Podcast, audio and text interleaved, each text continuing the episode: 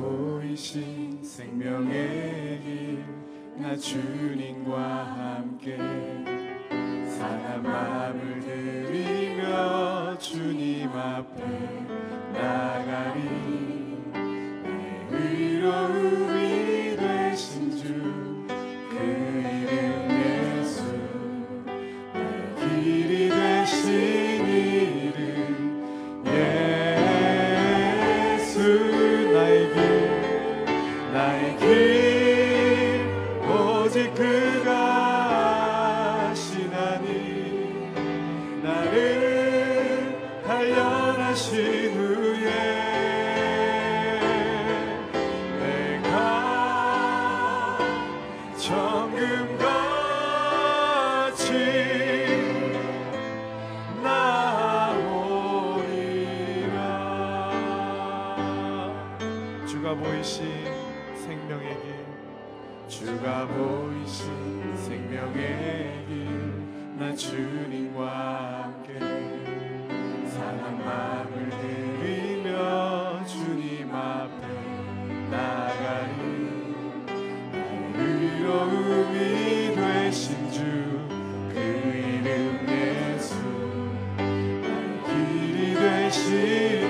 나가리. 의로움이 되신 주 그 이름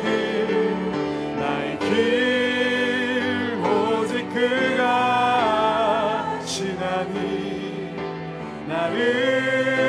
나의 길, 오직 그가 아시나니. 나를 단련하신 후에 내가 정금같이 나오리. 나의 길 오직 그가 아시나니. 나의 길 오직 그가 아시나니. 나를 단련하신 후에 내가 정금같이 나오리. 우리 다시 한번 주가 보이신 생명의 길, 주가 보이신 생명의 길 나 주님과 함께 사랑 마음을 드리며 주님 앞에 나가리. 나의 의로움이 되신 주 그 이름 예수, 나의 길이 되신 이름 예수, 나의 길, 나의 길 그가 하시나니. 나를 단련하신 후에 내가 정금같이 나오리. 나의 길 오직 그가, 나의 길 오직 그가 나를 단련하신 후에 내가 정금같이 나오리라. 하나님은 우리의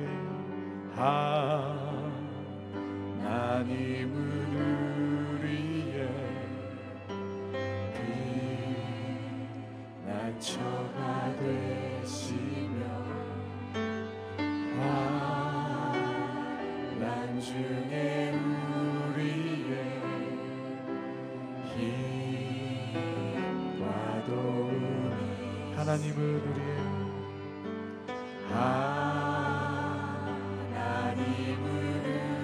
우리의 비난 처가 되시며 환난 중에 우리의 힘과 도움이시라. 너희는 가만히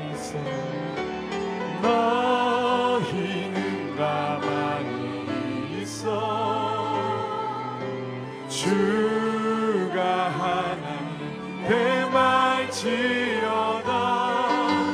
열방과 세계가 누운데 주가 높임을 너희들은 가만히 있어. 너희는 가만히 있어. 주가 하나님 대말지어다. 열방과 세계가 누운데 주가 높임을 받으리라. 하나님은 우리의 피난처가 되시고 하나님은 우리의 피난처가 되시며 환난 중에 우리의 힘과 도움. 다시 한번 하나님은 우리의 피난처가 되시며 환난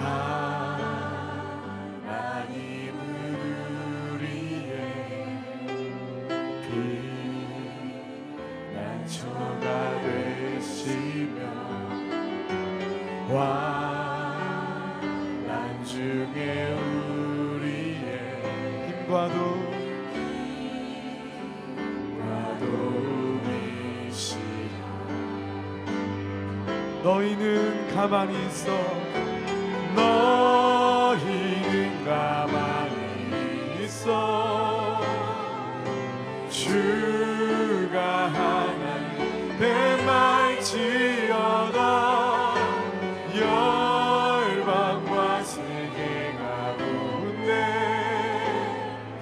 주가 높임을 받으라. 너희는 가만히 있어.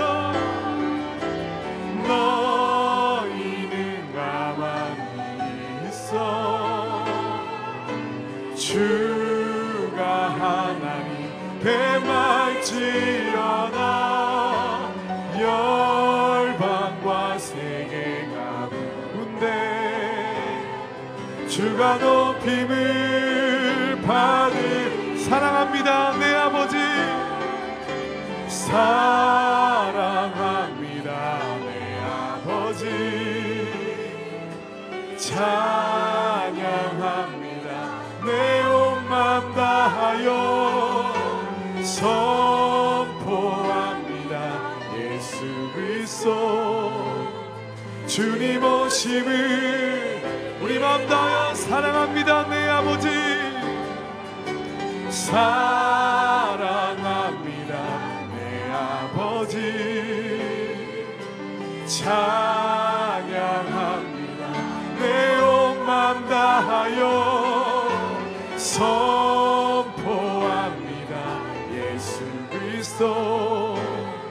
주님 오심을 주님 오심을 기다리며. 주님 오심을 주님 오심을 기다리며. 주님 오심을 기다리며.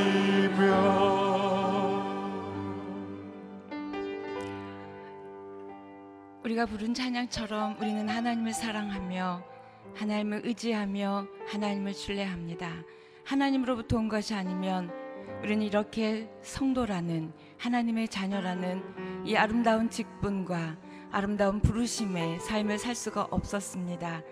오늘 이 새벽에 우리가 먼저 기도하고 싶은 것은, 하나님 나의 나됨을 보지 않으시며 죄됨을 보지 않으시며 연약함을 보지 않으시고 아름다운 성도로 불러주시고 그 거룩한 직분 성도로 불러주셨고 내 삶의 자리에서 그 하나님의 자녀의 부르심에 합당한 삶을 살 수 있도록 하나님은 날마다 말씀으로 진리로 인도하여 주시고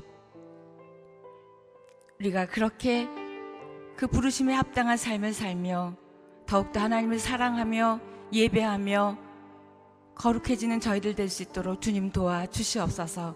그렇게 승리할 수 있도록 주님 저희들을 붙잡아 주시며 그 아름다운 직분에 맞는 우리의 믿음과 예배와 삶과 헌신과 결단이 있도록 주님 함께하여 주시옵소서. 다 같이 주여 한번 외치고 우리 주님 앞에 그 불러주신 주님 앞에 기도하겠습니다. 주여, 아버지 하나님 감사합니다. 우리를 하나님의 자녀로 이 아름다운 직분 성도로 불러주시고 나의 나됨을 보지 않으시며 하나님의 하나님 되심으로 인하여 우리를 이렇게 죄 가운데 씻어주시고 우리를 죄와 사망에서 건져주시며 하나님의 자녀로 살 수 있으며 예배할 수 있는 특권과 기도할 수 있는 축복을 주셔서 감사합니다. 하나님, 우리가 그 부르심에 합당한 삶을 살 수 있도록 도와주시고 그 불러주신 하나님을 더욱더 사랑하며 더욱더 예배하며 더욱더 경외하며 그렇게 거룩한 삶으로 주님 앞에 영광이 되어드릴 수 있도록 하나님 저희를 날마다 말씀하여 주시고 붙잡아 주시고 인도해 주시고 하나님 거룩하게 하여 주시옵소서. 그래서 우리의 존재로 인하여 하나님 나라의 영광이 되게 하여 주시고 하나님 이 땅에 또 이 나라의 이 교회에 하나님 우리가 꼭 필요한 하나님의 사람 될 수 있도록 주님 거룩한 삶을 살아가는 저희들이 될 수 있도록 주님 도와주시옵소서. 오늘 말씀 전하시는 이상준 목사님 가운데 기름 부어주시고 하나님 말씀을 통하여 우리의 심령이 더욱더 하나님을 사랑하며 경외하게 하여 주시고 하나님의 우리에게 불러주신 부르심에 온전함으로 성실함으로 열정으로 하나님 앞에 나아가는 우리의 오늘의 예배와 오늘의 말씀으로 축복하여 주시옵소서. 오 주님 함께하여 주시옵소서. 사랑하는 하나님 아버지, 우리를 자녀로 불러주시고 아름답다, 귀하다, 기대한다 불러주시며 우리가 그 부르심에 합당한 그 직분과 삶의 자리 가운데 열정과 믿음과 헌신과 사랑으로 그렇게 거룩하게 구별된 삶을 살아갈 수 있도록 주님 도와주시옵소서. 말씀 전하시는 목사님 가운데 기름 부어주셔서 우리 심령에 우리의 영혼에 우리의 삶에 꼭 붙들고 가야 될 말씀 주셔서 그 부르심에 합당한 직분과 그 아름다운 직분의 삶에 정말 딱 맞게 살아갈 수 있는, 그래서 하나님께 기쁨이 되어드리며 우리가 더욱더 하나님을 사랑하며 더욱더 하나님을 예배할 수 있는 그러한 존재로 하나님 세워질 수 있도록 주님 말씀하여 주시고 저희들 가운데 임재하여 주시고 기름 부어 주시옵소서. 그렇게 하실 하나님을 기대하며 우리 주 예수 그리스도의 이름으로 기도드립니다. 아멘. 오늘 저희들에게 주시는 말씀은 에스겔서 44장 1절로 14절까지의 말씀입니다. 그리고 그분은 나를 동쪽을 향해 난 성소 바깥문 방향으로 다시 데리고 갔다. 그런데 문이 닫혀 있었다. 내게 말씀하셨다. 이 문은 닫혀 있고 열리지 않을 것이다. 아무도 이 문을 통해 들어올 수 없다. 이스라엘의 하나님 여호와가 이 문을 통해 들어왔기 때문이다.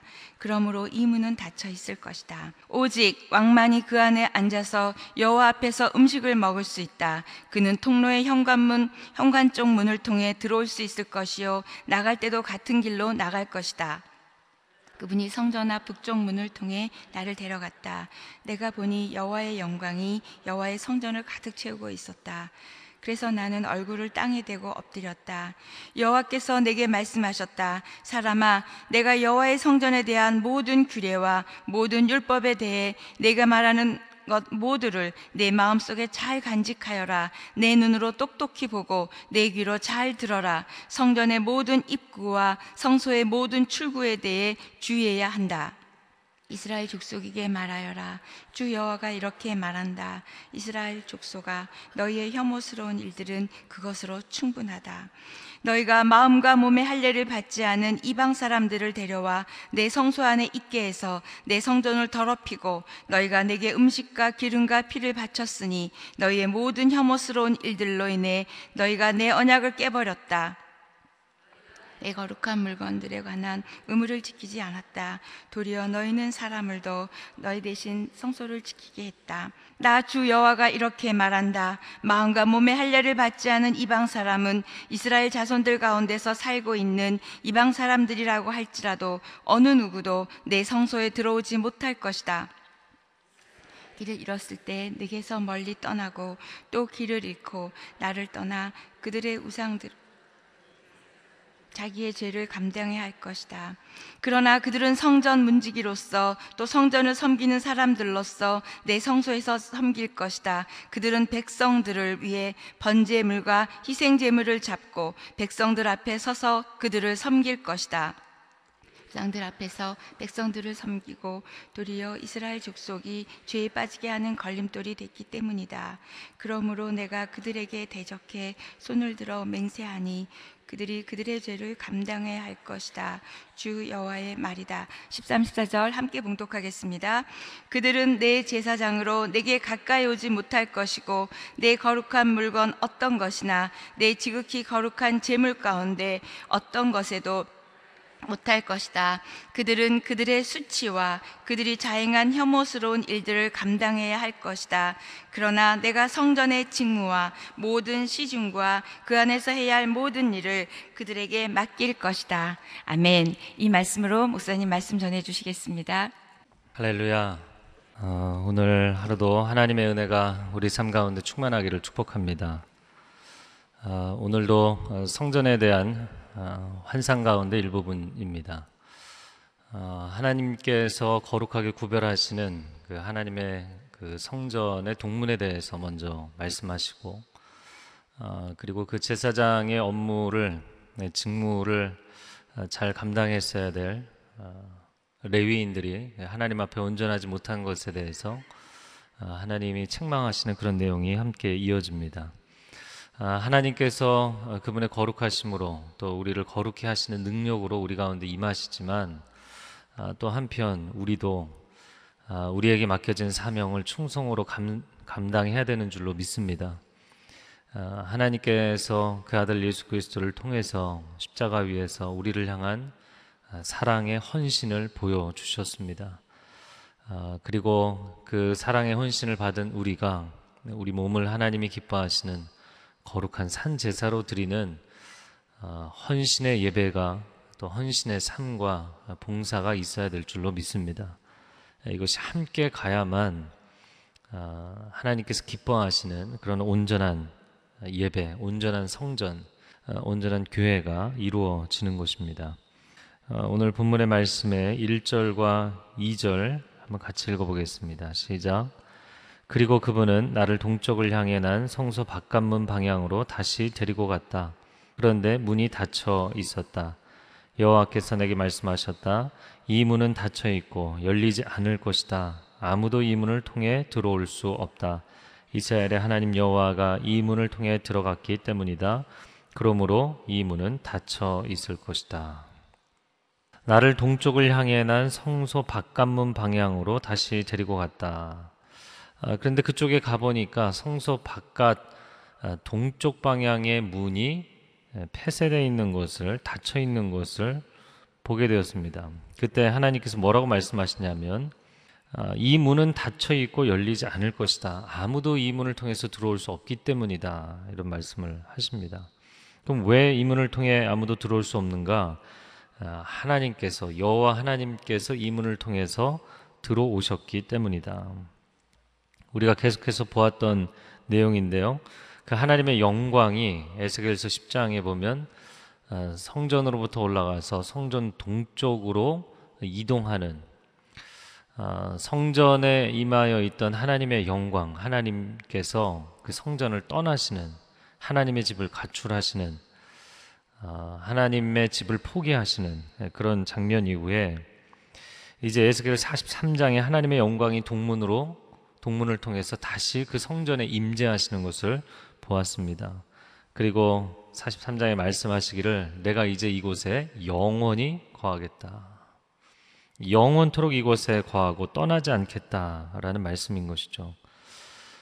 그렇게 그 성전의 동쪽문을 향해서 다시 임재하셨고 이제는 나가지 않으실 것이기 때문에, 그분이 나가지 않으시려면, 영원히 거하시려면 그 동문을 거룩하게 구별해서 아무도 그것을 함부로 더럽히지 못하게 해야 된다라는 것이죠. 유교적인 그 개념에서 군사부일체라는 말을 하죠. 군주와 스승과 아버지는 한 몸이다. 그림자도 밟지 마라. 그 뒤를 따라갈 때 그림자도 밟지 마라. 하나님의 영역, 거룩하신 하나님의 영역에 대해서 사람들이 존중하고 기억하고 그 하나님의 임재가 성전 안에 있는 것을 언제나 주의할 수 있도록 한 것이죠. 지금도 예루살렘 성전의 동쪽문, 이 동쪽문을 하시드문, 하시드라는 단어는 거룩하다 이런 뜻입니다. 거룩한 문이다, 성문이다, 또 골짜기 문, 예수님께서 동쪽문을 향해서 나가시면 그곳의 골짜기를 지나서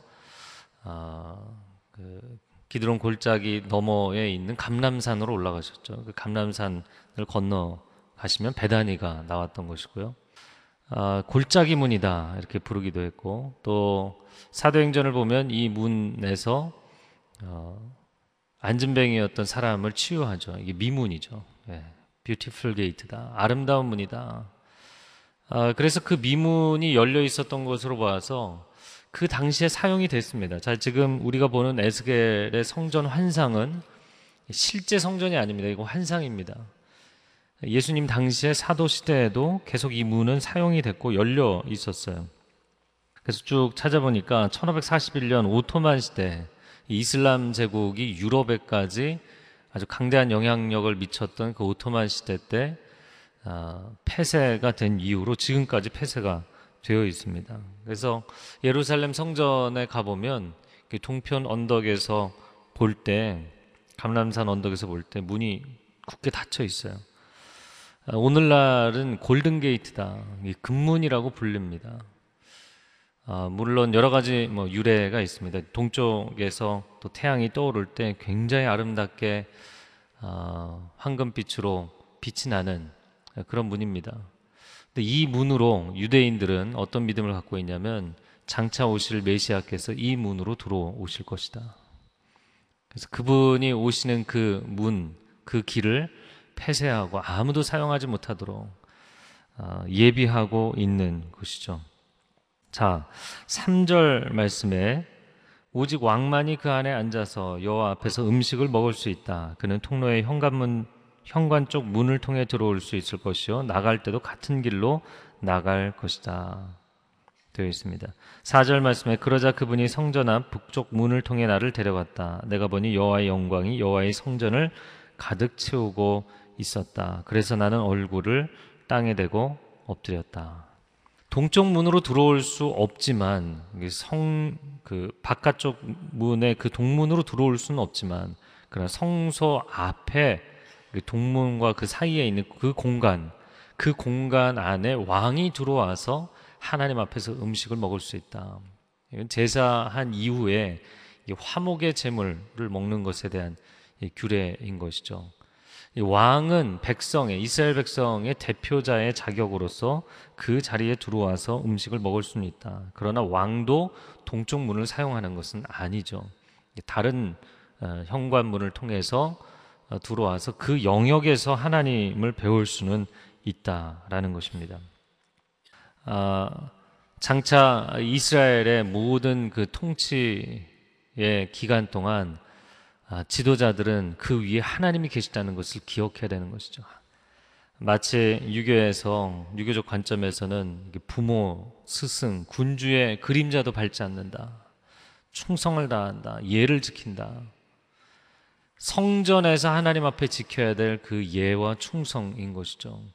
그래서 그분이 오시는 길에 대해서 주의하고, 그리고 그분의 그 흔적에 대해서 존중하고 그분의 임재를 기억하고 살아가는 것이죠. 여러분, 우리가 각자의 영역에서 아무리 리더의 역할을 맡고 있을지라도 언제나 우리 위에 하나님이 계신 줄로 믿습니다. 두렵고 떨림으로 여호와 하나님을 즐거워하라, 하나님을 두려워함으로 섬기고 떨림으로 즐거워하라, 하나님을 기뻐하고 친밀하지만 그러나 하나님을 경외하는 삶이 되기를 바랍니다. 이 두 가지 균형이 있어야 되는 것이죠. 그래서 천사가 4절에 에스겔 선지자를 그곳으로 데리고 들어가서 여호와의 영광이 충만한 것을 다시금 확인시킵니다. 자, 우리가 일주일 동안 계속 보았지만 저를 한번 따라해 보세요. 여호와의 영광이 충만하였다. 여호와의 영광이 그 성전 안에 충만하다는 이 확인을 반복해서 시키잖아요. 여러분, 선지자가 지금 그걸 모르는 게 아님에도 불구하고 이 선지자에게조차도 끊임없이 반복시킵니다. 여러분, 교회라는 공간이 익숙해지고 교회에서 하는 활동들이 익숙해지면 목회자도 성도들도 또 임직자들도 하나님의 임재의식이 흐릿해지는, 희석되는 그런 우를 범할 수가 있습니다. 선지자에게 이곳은 하나님의 영광이 충만한 곳이다, 하나님이 좌정에 계신 곳이다 라는 것을 반복해서 확인시키는 것이죠. 그리고 나서 5절 말씀에 사람아 내가 여호와의 성전에 대한 모든 규례와 모든 율법에 대해 내게 말하는 것 모두를 내 마음속에 잘 간직하여라. 내 눈으로 똑똑히 보고 귀로 잘 들어라. 성전의 모든 입구와 성소의 모든 출구에 대해 주의해야 한다.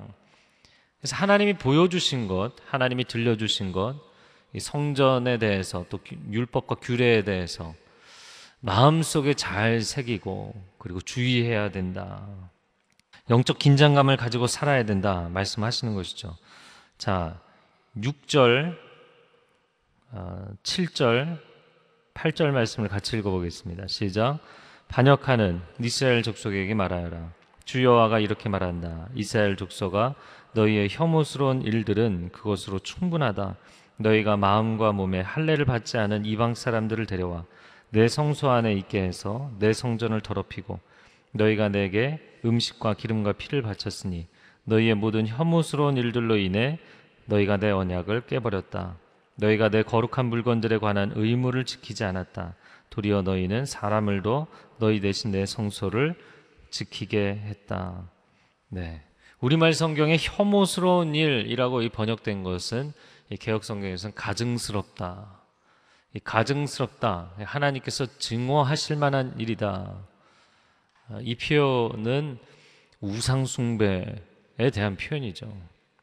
너희가 행한 그 우상 숭배에 하나님이 미워하시는 일은 지금까지 행한 것으로 충분하다. 영어식 표현으로 얘기하자면 that's enough, 그걸로 족하다, 너무 지나치게 했다는 것이죠. 이제 그만하라는 것입니다.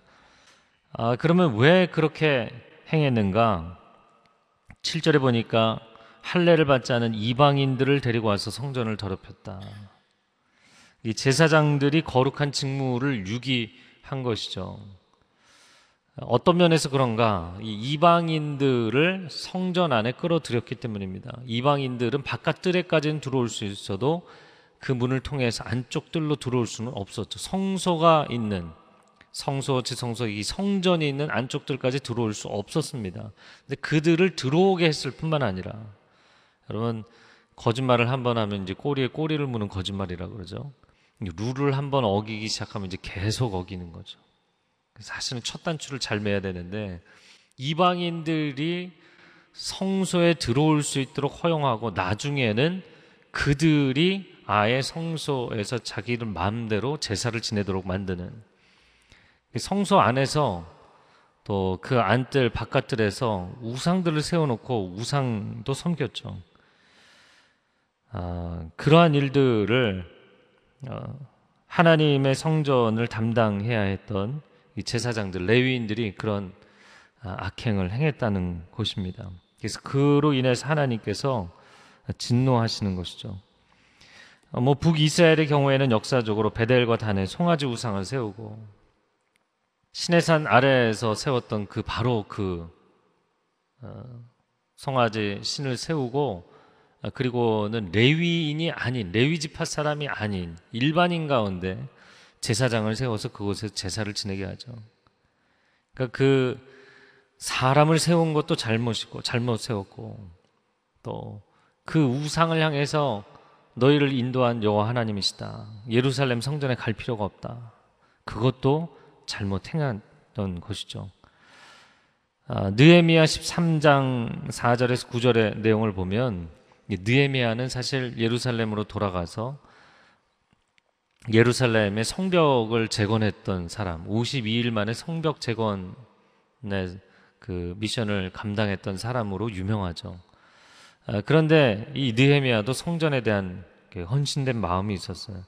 근데 당시에 성전의 방을 관리하던 제사장 엘리아십이 자기와 친분이 있는 이방인 암몬 사람 도비아에게 성전 뜰에 만들어 놓은 제사장들이 그 재물을 보관하는 그러한 용도로 사용되는 큰 방을 이방인에게 주는, 그럼 우리가 방들에 대해서 보았지만 예물들을, 지성물을 거기에 보관하고 또 제사장들이 그곳에서 옷을 갈아입고 예배를 준비하는 그런 장소이잖아요. 근데 그 방을 아예 이방인에게 내어주는, 느헤미야가 진노해서 그 도비아의 세간을 다 끄집어내고 그리고 그곳에 다시 하나님의 예물을 들여놓는 그런 장면이 나옵니다. 정말 그 당시에 엉망이었던 것이죠. 하나님께서 그곳을 하나님의 거룩한 성전이라고 인정해 주실 수 없을 만큼 뒤죽박죽이 되어 있었던 것입니다.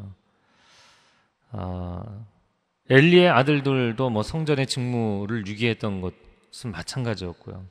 이러한 일들이 계속해서 있었던 것이죠. 그래서 6절 말씀에 보면 반역하는 이스라엘 족속아, 이렇게 표현되어 있어요. 반역하는 이스라엘 족속아, 너희가 혐오스러운 일을 했다.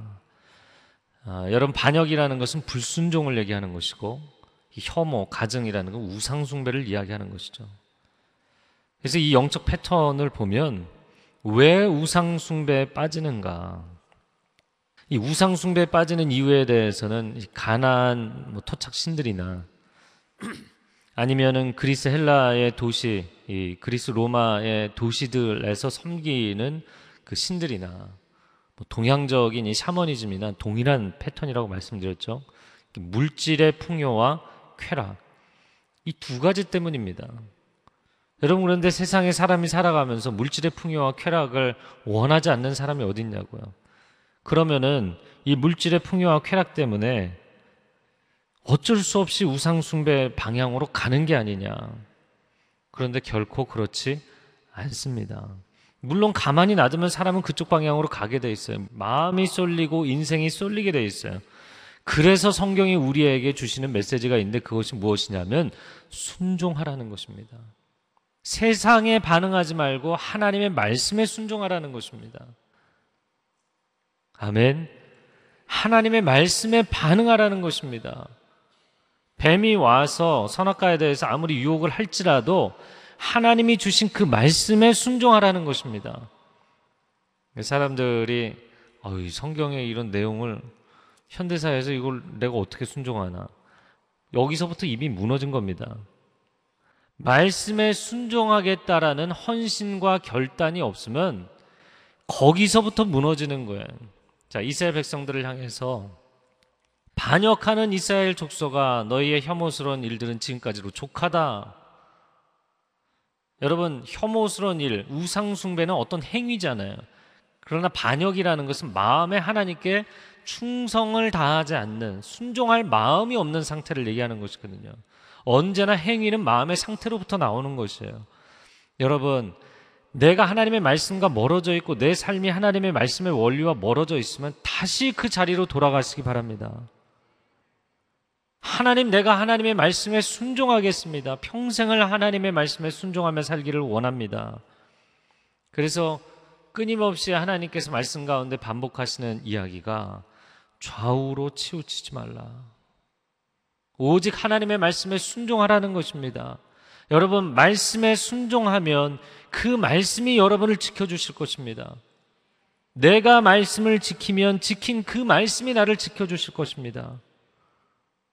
운동 경기를 하는 사람들이 마음이 급하잖아요. 경기 이겨야 돼요. 그러면 룰을 어기기도 하죠. 반칙을 쓰고, 심판이 안 볼 때 반칙을 쓰고. 근데 또 부심이 있었어요.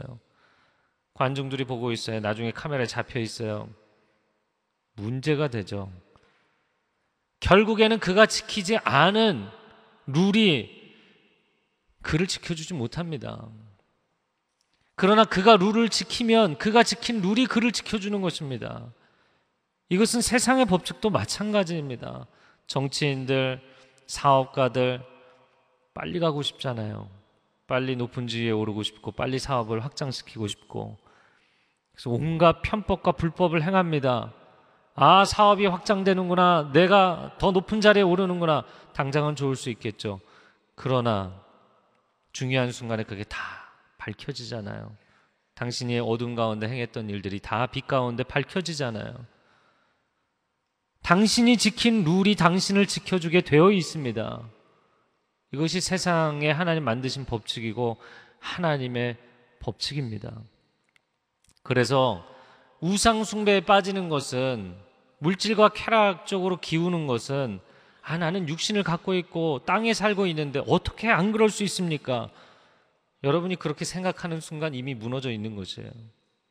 결과는 그냥 시간이 흘러가면서 어쩔 수 없이 떠내려가는 것입니다. 그러나 하나님, 나와 내 집은 오직 여호와 하나님을 섬기겠나이다. 내가 하나님의 말씀에 순종하겠나이다. 신명기 28장의 복과 화의 선언처럼 말씀에 순종하는 사람은 하나님께서 그를 열방 민족들 가운데 머리로 세워주실 줄로 믿습니다. 들어오고 나가고 하나님 복을 주실 것입니다. 그러나 그 말씀에 주의하지 않고 순종하지 않는 사람은, 마음에 순종할 마음을 잃어버린 사람은 아무리 많이 취해도요, 어느 날 기초가 허물어져서 무너지면 한순간에 와르르 무너지는 거예요. 하나님은 우리를 어렵게 하시려는 분이 아닙니다. 하나님은 우리가 순종을 통해서 우리의 삶 가운데 세상의 복과는 차원이 다른 복을 주기를 원하시는 분이신 줄로 믿습니다. 기본적으로 여러분이 순종할 마음을 가지면, 말씀을 순종할, 하나님께 순종할 마음을 가지면 그 다음은 하나님께서 열어가십니다. 7절 말씀에 너희의 마음과 몸에 할례를 받지 않은 이방 사람들을 데려왔다, 이렇게 표현이 되어 있는데요, 몸에 할례를 받지 않은 이방 사람이라고만 표현하지 않고 마음에 할례를 받지 않은 이방 사람이라고 표현했기 때문에 이 개념은 구약적 개념만으로 끝나는 것이 아닌 것이죠. 그래서 에스겔이 보았던 이 환상 속의 성전은 과연 어떤 성전인가? 구약시대에 이 성전이 건축되지 않았거든요. 그냥 환상 속에 본 것입니다. 그런데 그 성전에 하나님이 영원토록 거하실 것이고 그 영광이 충만하고 영원할 성전, 바로 장차 오실 예수 그리스도를 통해서 이루어지는 하나님의 나라, 이상적인 그 하나님의 나라에 대한 메시지인 것이잖아요. 그래서 마음과 몸에 할례를 받지 않은 이방인이다. 로마서 2장 28절 29절 말씀에 겉으로 유대 사람이라고 해서 참 유대 사람이 아니고 몸에 받은 할례가 참 할례가 아닙니다. 오히려 속 사람이 유대 사람이라야 참 유대 사람이며 문자화된 율법에 의해서가 아니라 성령으로 마음에 받은 할례가 참 할례입니다. 그 칭찬은 사람에게서가 아니라 하나님에게서 옵니다. 아멘. 그래서 혈통상의 이방인만 이야기하는 것이 아니고요, 영적으로 하나님의 자녀가 되지 못한 사람들을 이야기하는 것입니다. 여러분, 하나님의 거룩한 임재 체험은 하나님의 자녀로 인침받은 사람들만이 경험하는 것이죠. 교회는 세속주의와 세상적인 방향으로 흘러갈 수 없습니다. 이곳은 하나님의 임재가 있는 곳이고 하나님께 구별된 사람들이 헌신하여 이끌어가는 곳인 줄로 믿습니다. 그래서 교회가 이 영적으로 헌신된 그룹이 주도권을 갖는 게 매우 중요합니다. 그래서 선한 영향력이, 거룩의 영향력이 전체 공동체를 움직여야 돼요.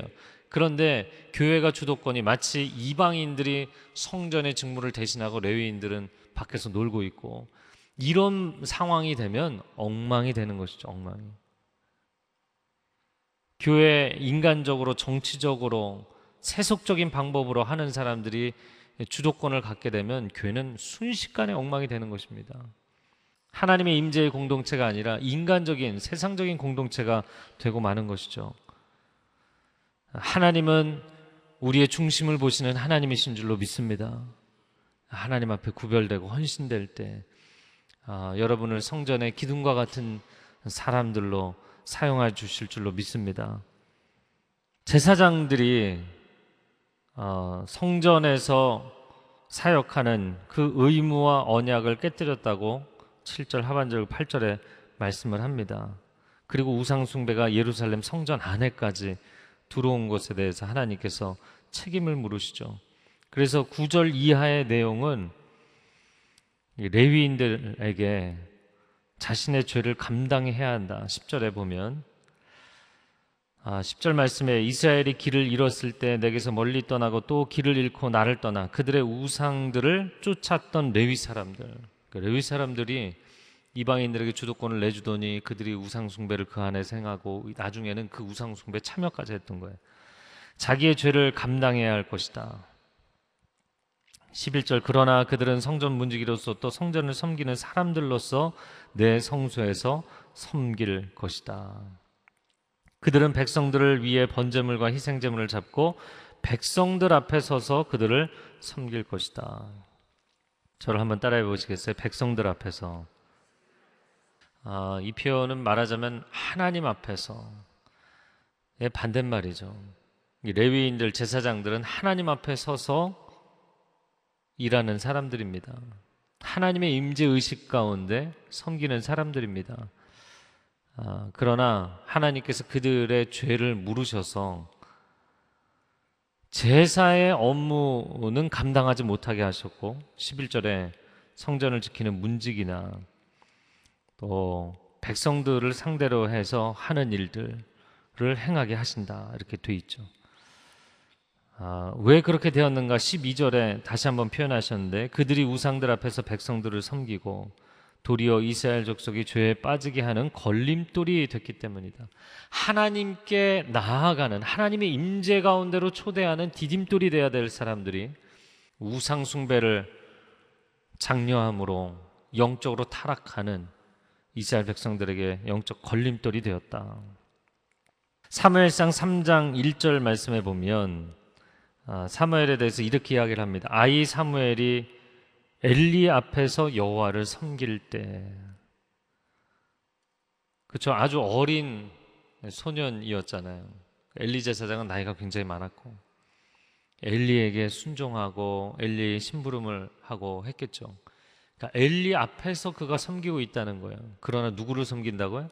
엘리 앞에서 여호와 하나님을 섬길 때.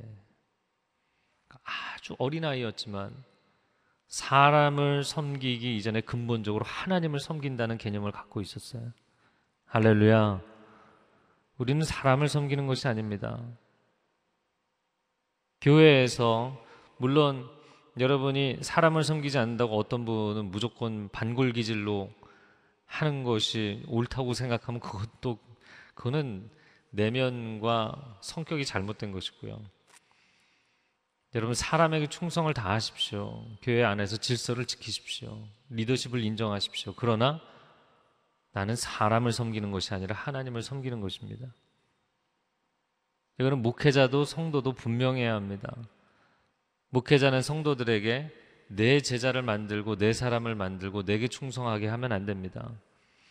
우리는 하나님께 충성하는 사람들입니다. 우리는 어떤 사람의 제자이기 이전에 예수 그리스도의 제자인 줄로 믿습니다. 그래서 여러분이 교회에서 사역할 때 내 사람 이걸 하지 마셔야 돼요. 그가 기도하고 하나님의 음성을 듣고 따라가면 축복해줘야 돼요. 아니 어떻게 내 곁을 떠나려고 하느냐, 내 팀을 떠나려고 하느냐, 회유와 협박하고 이런 거 하시면 안 돼요. 하나님께 충성하는 사람. 그런데 참 놀라운 것은요, 하나님께 충성하는 사람이 교회 안에서도 정말 충성하게 돼 있어요. 사심이 있고 이렇게 봐서 사람들 앞에 줄을 서고 진정한 충성을 할 수 없어요. 왜냐하면 그 안에 진실된 마음이 없기 때문입니다.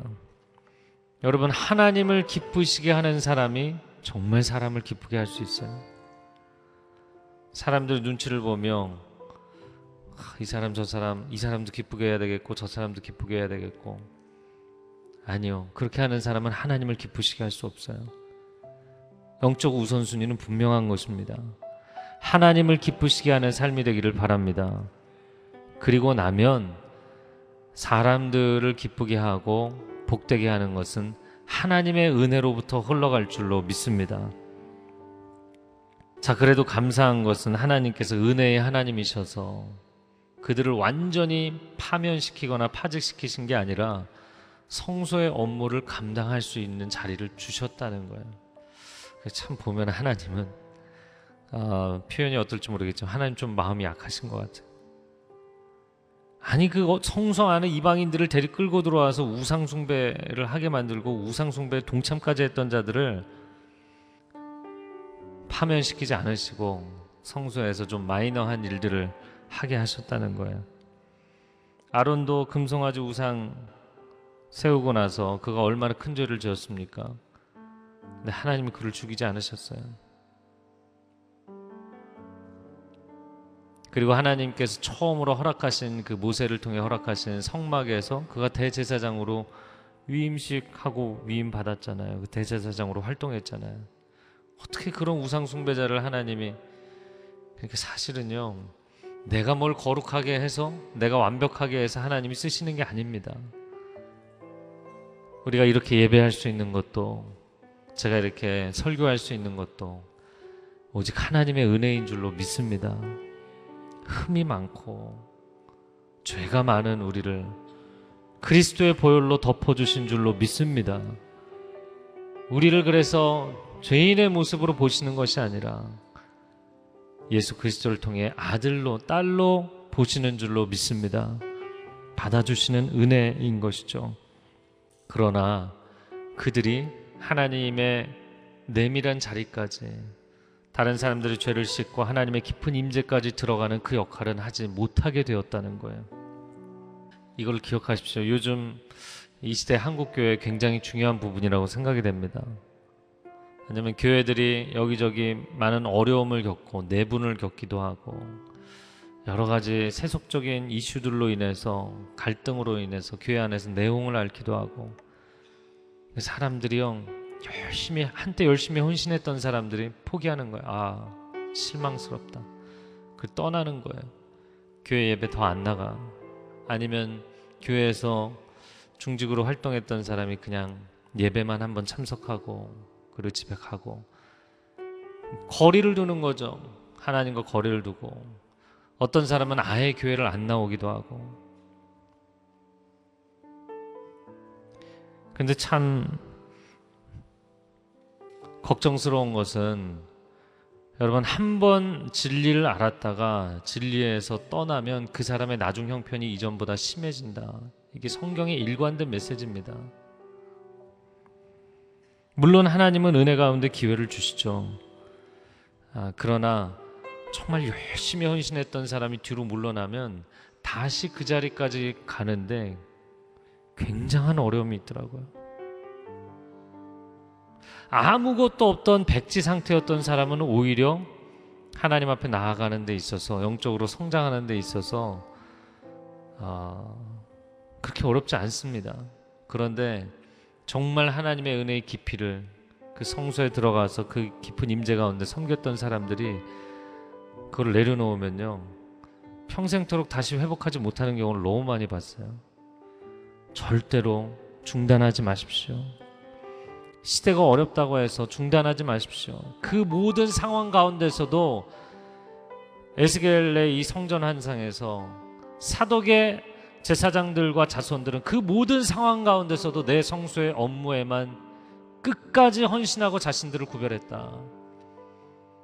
여러분 아무리 힘들고 어려워도 끝까지 갈 수 있습니다. 교회의 상황이 아무리 어려워도 끝까지 헌신하고 갈 수 있습니다.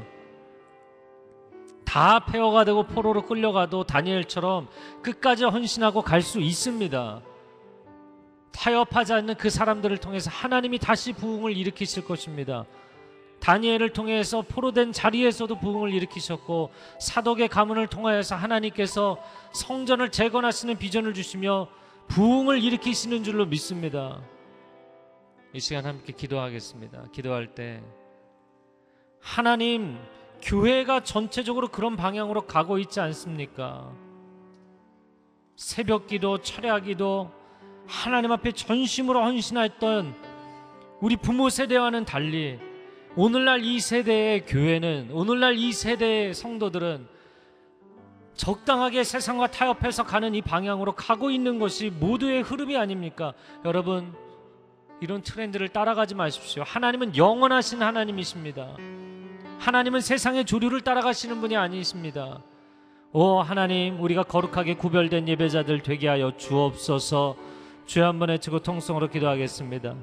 주여, 오 사랑하는 주님, 우리가 구별된 삶으로, 구별된 예배로, 구별된 섬김으로 우리에게 맡겨주신 직무를 감당하게 하여 주시고 부르심의 자리를 감당할 수 있게 하여 주시옵소서. 하나님의 사람들에게 하나님의 은혜를 더하여 주시고 강하고 담대하게 하여 주옵소서. 시대를 따라가지 않게 하여 주옵소서. 이 시대에 무너져버린 영적 조류를 따라가지 않게 하여 주옵소서. 이 성전의 회복의 환상을 보게 하여 주시옵소서. 한때 하나님 앞에 헌신되었던 사람들, 영적으로 충만했던 사람들, 하나님의 깊은 임재를 경험했던 사람들이 포기하지 않게 하여 주옵소서. 낙망하지 않게 하여 주옵소서. 타협하지 않게 하여 주시옵소서. 절망하지 않게 하여 주시옵소서. 오 하나님, 오 하나님, 오 하나님, 한국교회를 회복시켜 주시기를 원합니다. 내일 주일 예배입니다. 여러분 각자에서 드리는 예배의 자리를 마음속에 한번 되새기시면서 여러분이 맡은 직분, 정말 하나님께 예배하는 마음으로 그 일을 감당하십시오. 습관으로, 매너리즘으로 급하게 해치우는 것으로 하는 사역이 아니라 하나님, 하나님의 영광이 충만한, 하나님의 임재가 충만한 사역 되게 하여 주옵소서. 기름 부으심의 자리가 되게 하여 주옵소서. 하나님, 내가 성소에서 담당하는 그 직무를 통하여서 하나님의 영광을 경험하는 시간이 되게 하여 주옵소서. 교회 모든 섬김의 자리 가운데 하나님의 임재가 충만할지어다. 함께 통성으로 기도하겠습니다. 사랑하는 주님, 주일 예배를 주님의 손에 올려드립니다. 섬기며 나아가는 하나님의 사람들을 기억하여 주옵소서. 직분자들을 기억하여 주옵소서. 사역을 맡은 자들을 기억하여 주옵소서. 예배를 인도하는 자들을 기억하여 주옵소서. 주차와 안내와 봉사와 섬김과 교사와 성가대와 각 영역에서 섬기는 모든 하나님의 사람들을 기억하여 주시옵소서. 찬양대를 기억하여 주옵소서. 챔버를 기억하여 주옵소서. 싱어들을 기억하여 주옵소서. 예배 인도자와 설교자들을 기억하여 주옵소서. 성령으로 충만할지어다. 하나님의 기름 부으심으로 충만할지어다. 아버지, 이 성전 안에 우상 숭배의 흐름들은 다 끊어지게 하여 주시고 이 성전 안에서 오직 하나님의 임재만 충만케 되는 역사가 나타나게 하여 주시옵소서.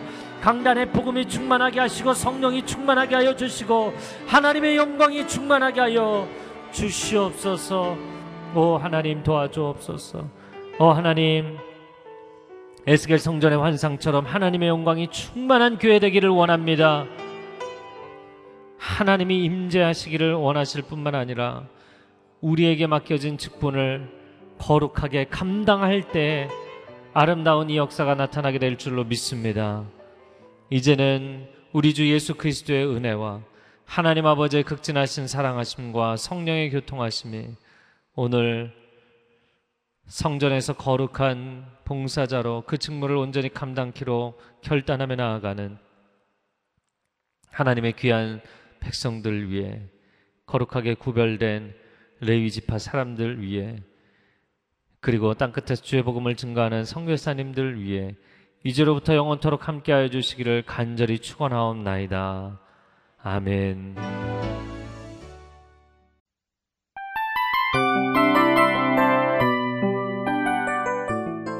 이 프로그램은 청취자 여러분의 소중한 후원으로 제작됩니다.